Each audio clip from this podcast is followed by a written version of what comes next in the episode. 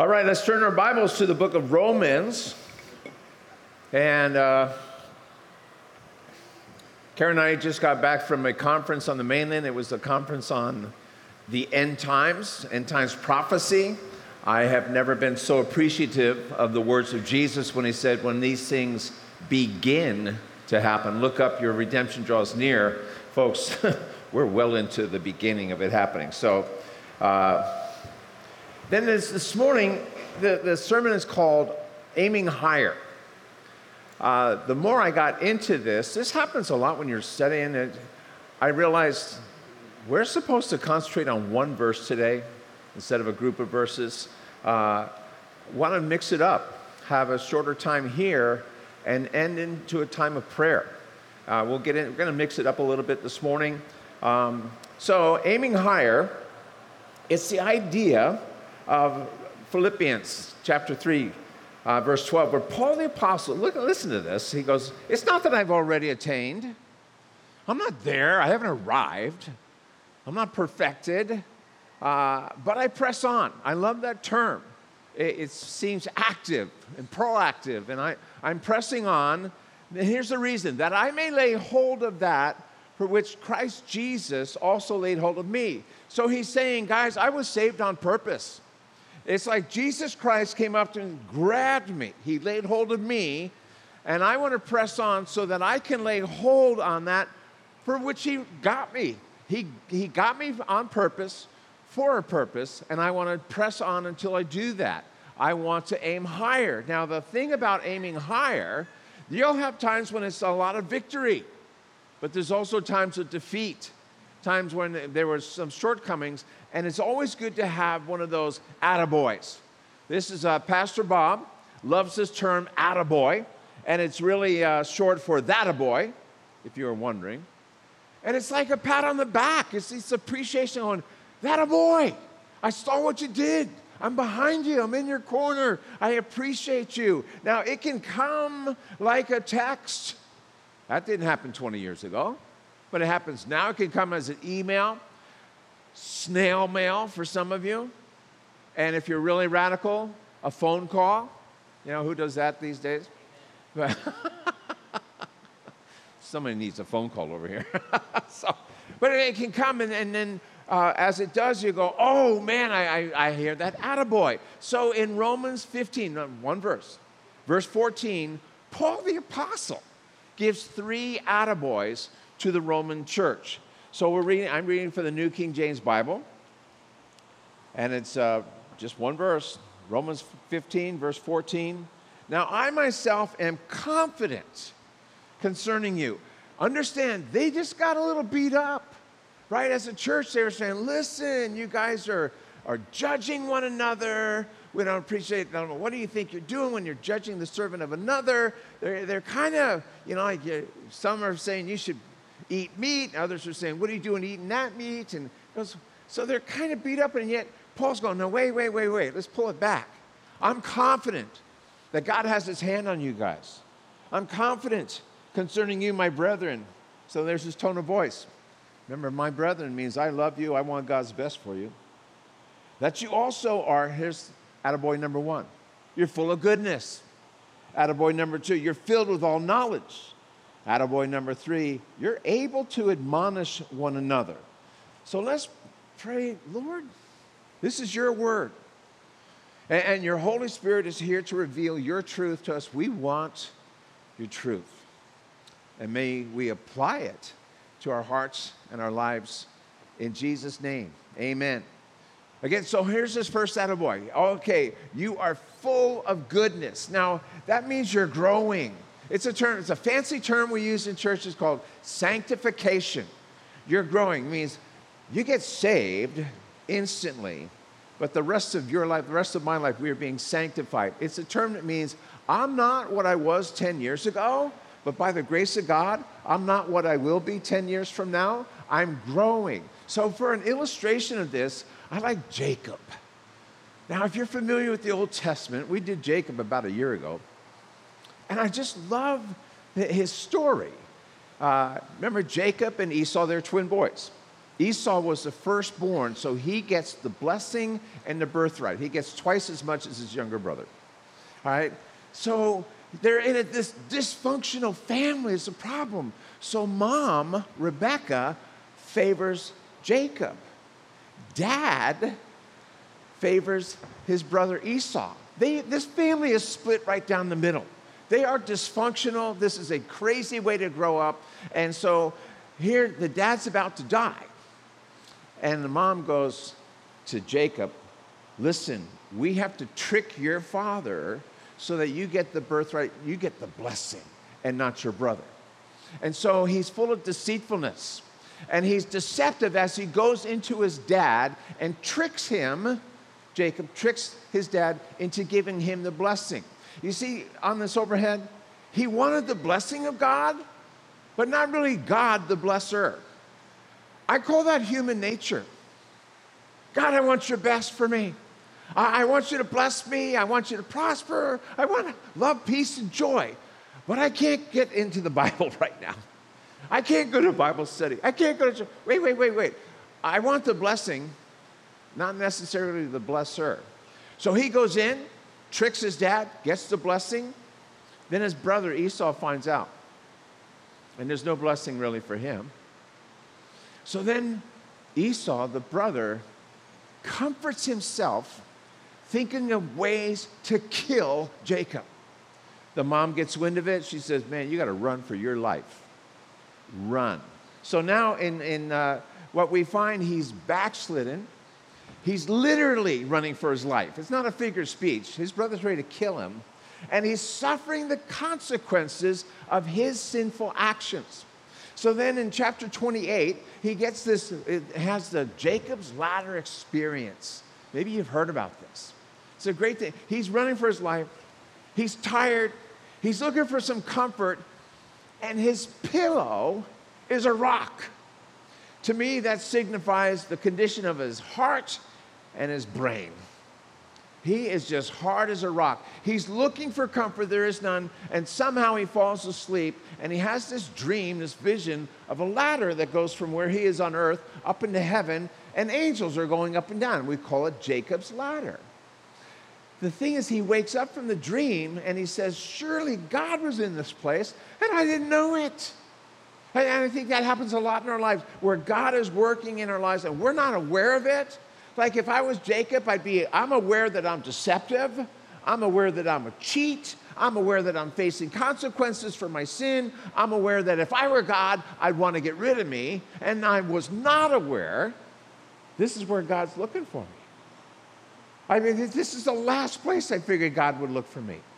And so he wakes up shocked. He's having this experience with God, and now he's got to respond to it. And he grows in that he responds in faith.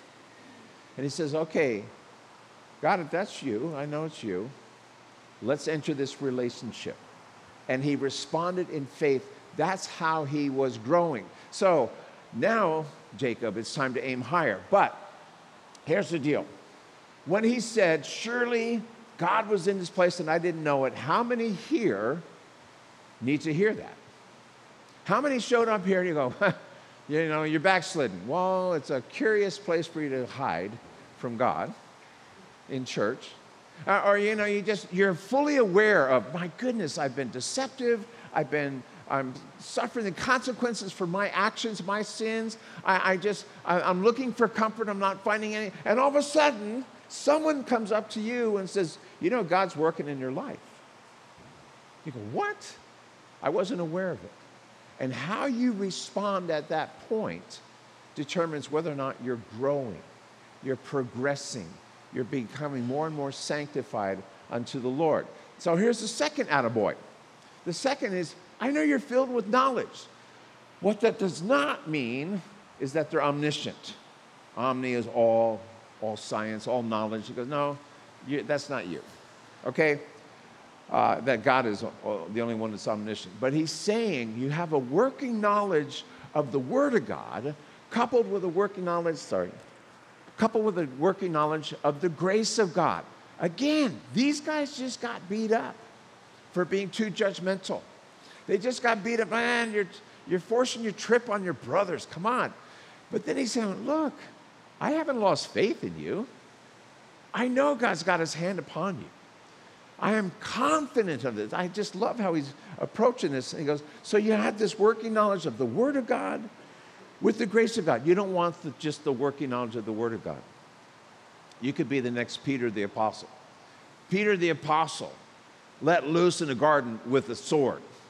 All he does is cut off ears and leaves a bloody mess behind him. See, some people treat scriptures like they're bullets, and their gun is loaded, and they figure as they're shooting these scriptures, they're doing God a favor.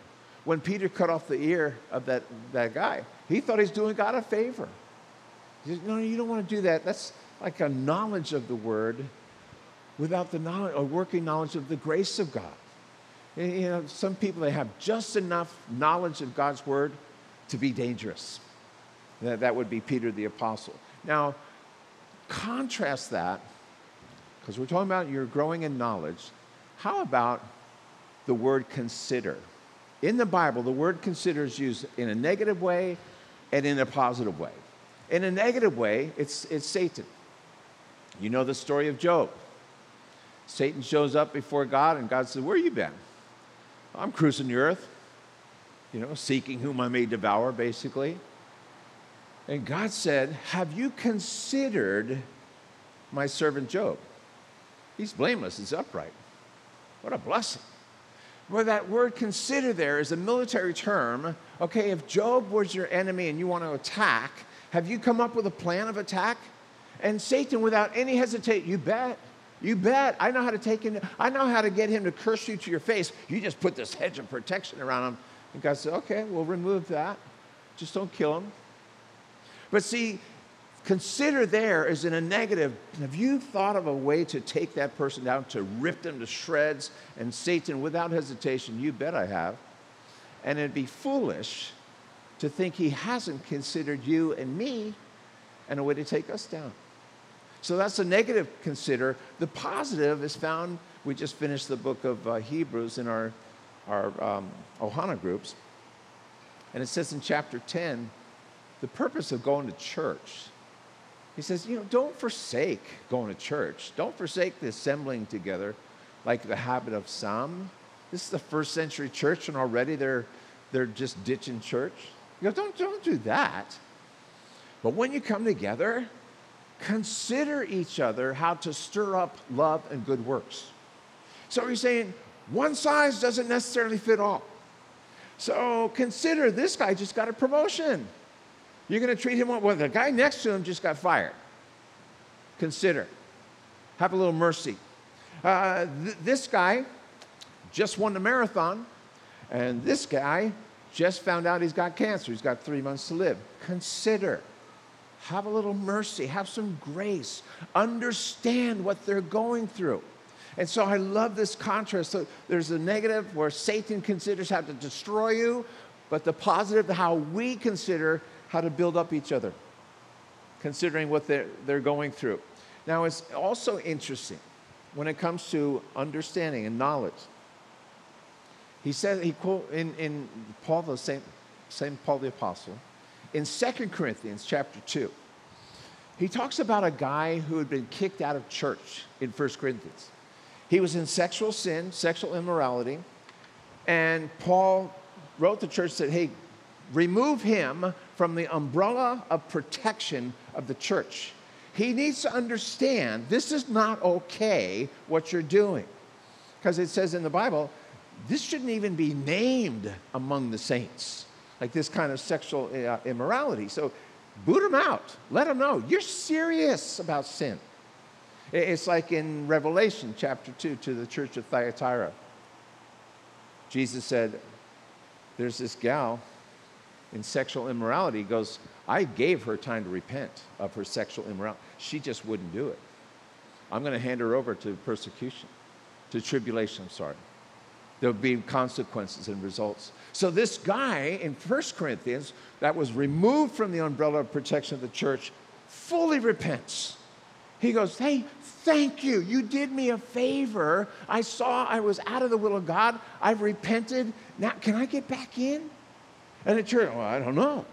We're not sure what to do with you. I, what do we do? Can I come back? So Paul writes Second Corinthians to say, hey, listen, that guy is a brother.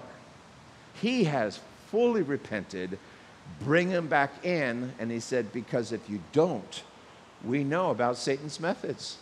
We know Satan will take that guy down and discourage him, and he'll just go away for good. Bring him back in. So that's his, uh, the second uh, attaboy is to be operating in grace and knowledge at the same time. It's like Peter the apostle. The last thing he writes in 2 Peter chapter 3 verse 13 grow, remember sanctification, grow in the grace and knowledge of our Lord and Savior Jesus Christ, to whom be both, the, the, both now and forever the glory. So grow in grace and knowledge. That's his thing. So here's the third attaboy. How are we doing so far? We want to end faster, sooner, so we can pray with each other. This is going somewhere. So, able to admonish. Now, in the Greek, in the original language of the New Testament, not, uh, warning and admonishing is the same word. And, and, so you might have one translation that says warn, and the person next to you has a translation that says admonish. It's the same idea. So it, it's, uh, it involves caring enough to confront. That's an old title of an old book where you go, man, I see a train wreck coming in this person's life. I can't st- stand by and not lovingly come alongside. I care enough to confront.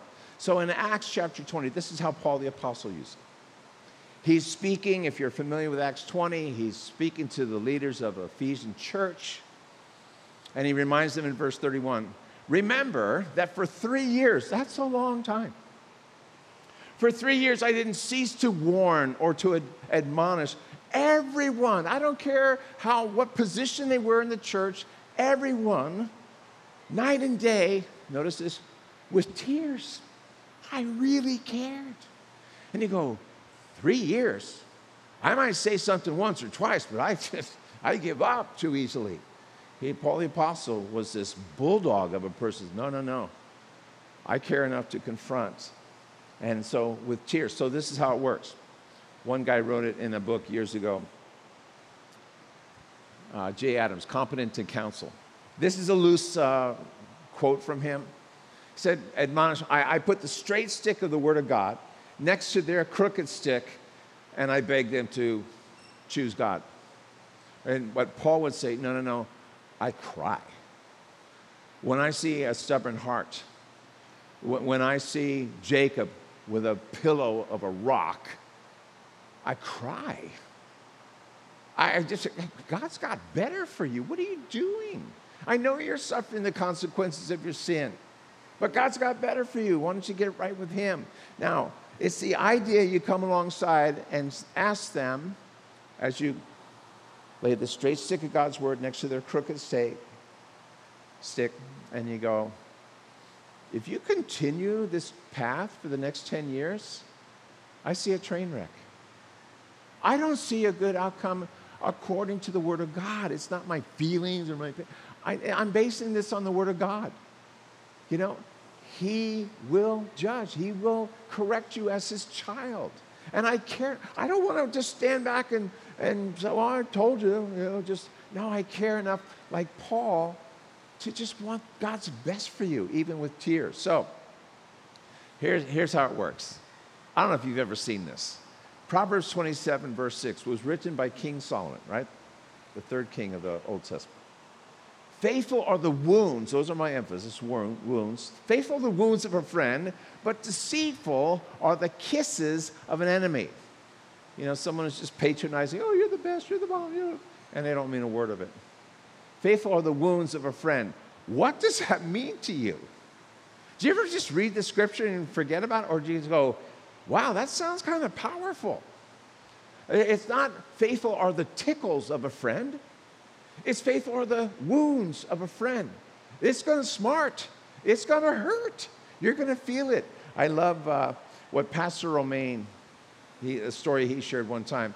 Pastor, Pastor Chuck Smith started all the Calvary chapels, which were, where His right hand guy was Pastor Romaine, who had been a lifer in the Marines. Uh, tough as nails on the outside, mushy and gushy on the inside. He teaches a Bible study one night, and he's feeling pretty good about it, you know? So he asks his best critic on the way home, that would be his wife. So, how'd it go? What do you think?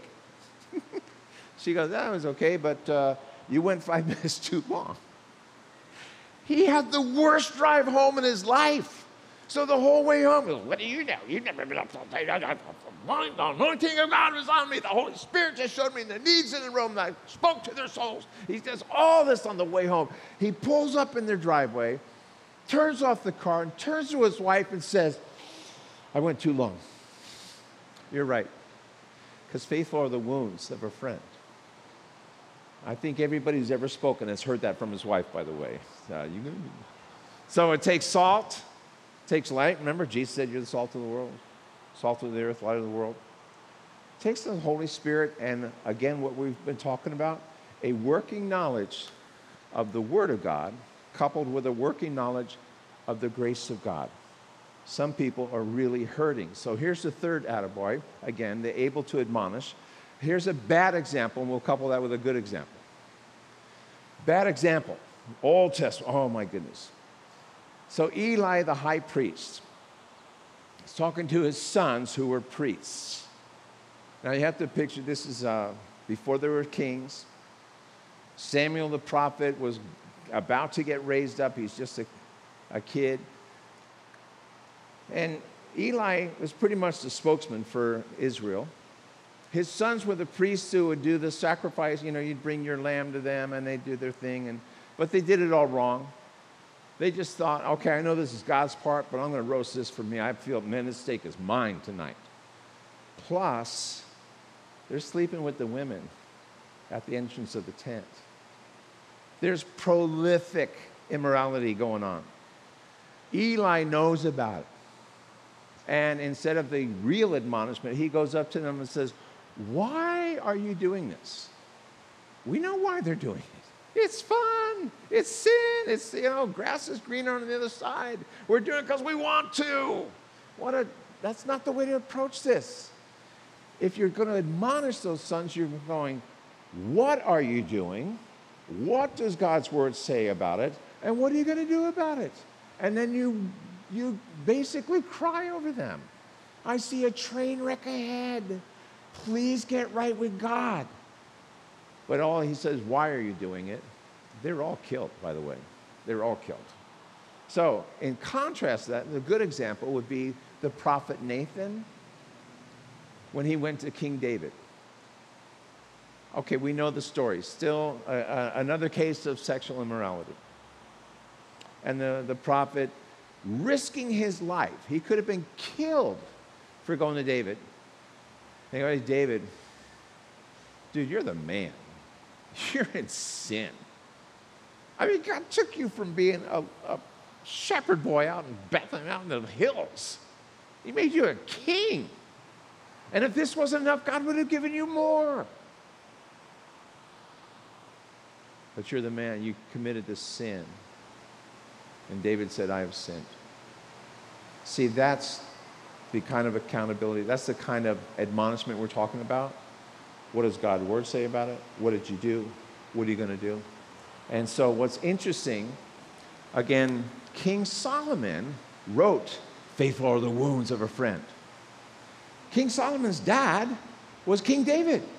So, when he wrote this verse, was he thinking about Nathan and his dad? I mean, I think it's pretty cool. Like, wow, Nathan was a true friend of my dad's. He spoke into his heart and, and got him back on track with the Lord. Now, be careful.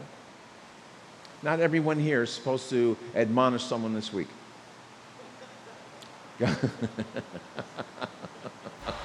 Somebody is. Oh, sorry. What happened? Did that sound more anointed that way? But uh, Galatians 6 1 Paul, the same apostle, writes this Brethren, tone of voice, I love you, want God's best for you. If a man is overtaken in any sin, I don't care what it is, anything, you who are spiritual, you who are spiritually mature, you who have a working knowledge of the Word of God and a working knowledge of the grace of God, you restore. That's my emphasis, but the whole thing is you restore such a one in a spirit of gentleness. Maybe your Bible says meekness, humble. It's the idea, but considering yourself, lest you too be tempted, meaning I'm going to correct this person, and yet you fall into the same sin. He's saying when you go, this is limited to older Christians, more mature Christians, working knowledge of the word, working knowledge of the grace and you go there realizing, dude, I can fall for that same sin. If you're confronting pornography, you might think, oh man, it's going to be waiting for me sometime right around the corner. If you're confronting, you know, drug abuse, ah, it's going to be waiting for me right around the corner. How would you like to be corrected? That's how you go to someone. Bro, God's got better for you. I see a train wreck. The goal is repentance that brings restoration and healing. If I go there like Peter with the sword, there's no repentance, there's no rest, there's definitely no healing. I've just made a mess of things. We're coming towards the end. How do I receive being admonished? Have you ever been admonished? No? Uh, does that mean you're doing a great job? It could be. Could be people are afraid of you. They might just give up. Oh, will never hear that. She'll never understand. What How do you respond to being admonished? Hebrews 12, verse 11 says this about being admonished, being uh, disciplined by the Lord. No chastising, no or ch- chastening, no discipline seems joyful at the moment, it's painful. Pay for the wounds. But nevertheless, afterward, it yields the peaceable fruit of righteousness by those who've been trained by it. That means by those who've responded. They responded in faith, like Jacob. Okay, God's doing this work in my life. I didn't expect him here, but I'm going to respond properly. That's the idea here. Now, Jesus said this, which is hard. You might be familiar with this in, in the Gospel of Luke. He comes up to Jerusalem he overlooks Jerusalem. He says, Oh, Jerusalem, Jerusalem. Remember, when a name is repeated, it's for emphasis, intimacy. I love you. And he says, Jerusalem, Jerusalem. How often I wanted to gather you together. And he uses this word picture. I wanted to be like a mother hen, and you'd be the little chicks coming in. I want to protect you. I want to bless you. I want to draw you closer to me. But you were not willing. And I think, would that be me this morning? I mean, does God want to do a work in my life and, and grow me in an area and I'm just not willing? You know, like, you know, I've had enough, Lord. I'm just happy where I am. What is it that He would be doing and if truth be told, I'm just not willing. This week for experiencing God is, to me, is the best week yet. And it's about a prayer life and about writing things down when the Lord speaks something through a, the Word of God, praying. Write it down so you can follow through. And I, I'll do that, but I realize I'm just too lazy. I, there's times I go, yeah, yeah, yeah, I'm going to do that. And I don't. Or I forget about it. And that's why the whole like, write it down, follow through. You know, if God's put someone in your heart, write it down. Give them a word of encouragement. So, but you were not willing. How much I, I, here's God saying, I tried to correct you. I tried to prevent this train wreck, but you were not willing.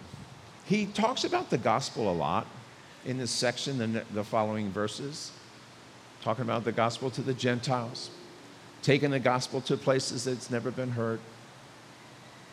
So, what is the gospel? I, I think it's time to ask people that. Know, what's the gospel in your opinion? I mean, could you just say it in a, like a few points? And it's interesting, in John 3, Jesus meets with this guy named Nicodemus. And it's the famous chapter where Nicodemus says, I know you got the power of God. I mean, no one could do what you do without God. And, you know, and Jesus said, You could say this. You must be born again. To even see the now, this is a religious leader. He's part of the Sanhedrin, top, top 70 guys in the land. And to him, who spent his entire life trying to learn of God and follow God, you know what you need? You need to be born again. You're not even going to see the kingdom. Wait a minute, wait. I've been in church, I've been in temple my whole life. What are you talking about? And Jesus goes, Wait, you don't even know this basic stuff? How can you be a leader? And so, as an illustration, Jesus borrowed from the Old Testament, because the Old Testament is given to show us things in the New Testament like, that God wants to do in our lives. And so he, he quotes from, um, he said in, in, in John uh, 3, verses 14 through 16. So this leads up to that very famous, you know, God so loved the world, he gave his only begotten Son. He starts with, even as Moses lifted up the serpent in the wilderness, even so must the Son of Man be lifted up. And he's referring back to the book of Numbers. Numbers chapter 21 is a time when they were, the Jews were marching along or, or wandering along with Moses in this wilderness, and they got discouraged. In other words, life goes on. We're kind of following the Lord. We're doing, eh, you know what? It's just hard. I don't like this desert life. I don't like what God's doing or not doing in my life. And it says there's souls. I mean, this is not just like, oh, I stubbed my toe. This is deep. And it just got very discouraged. And then they find fault. So God removed protection. How's that? He said, Oh, you know how I've protected you from snakes all this time? You can look this up. They got some nasty snakes over there. Nasty spiders. Just no thanks. So he removed his protection. All this time, nobody's gotten bit by a snake.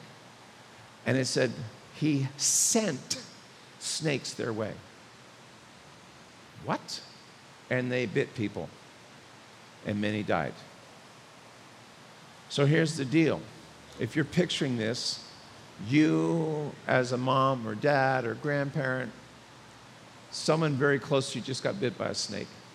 You tried to prevent it, they got through, whatever, snuck in your tent, and they're dying. They have poison in their system. The poison is the result, it's a picture of sin that's going to kill you. And they go to Moses, hey, listen, it's your fault that we're out here. You better be a, a doctor and find a solution. And so Moses turns to God and says, What am I supposed to do? God says, Make a bronze snake, bronze serpent. Now, bronze was the metal of judgment, and put it on a stick. And place it there. And if someone gets bit, all they have to do is look upon the bronze, the judgment snake, and you'll be healed. Would you do that? Would you? Moses, is that all you got? How about some, I don't know, got some medication or something? I mean, look on a stick. See, at that point, you can argue or you can surrender. You can just shake your fist and you think that's all it takes? You know, it's just, um, why don't you try it? Why don't you try it? And it says, Those who looked upon that snake, the judged snake, which represented sin being judged, they were healed. They were cleared of that poison. And here Jesus saying, That's the same way Moses lifted up the snake, the Son of Man is going to be lifted up. That whoever looks upon him, not by going to church, not by giving money, not by you know cleaning up the beach, but by looking at Jesus Christ and putting my guilt, the poison of my sin, onto him and receiving his forgiveness in return. That's called good news. That's what gospel means.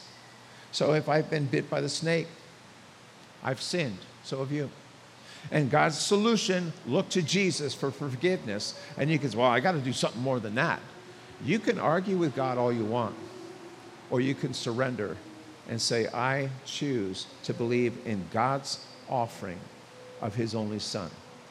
So we end on how can I pray for you? People, uh, we got picked up at the airport by this Aussie woman who thinks you have an accent. She's the only one that speaks normal English. And she goes, Hey, so what did you like about the conference? What stood out to you? And we shared, you know, various speakers who were just incredible. It was really encouraging. But what I thought about later on was we ended in prayer. We ended by going, hey, you know what? We ended early. Uh, we're going to pray with one another. I don't know about you, but it, right away I go, oh man, come on, it's the end. It's been a long day. I got to check out of my hotel room. I got to drive hundred some miles to the airport. I don't have time. I have every extra, and I'm putting away my Bible and stuff. You know, that, that takes like three hours, right? I look around, I see a guy in the back, the rope back behind me, on the end, all by himself. I go, hey, you want to pray? Where are you from?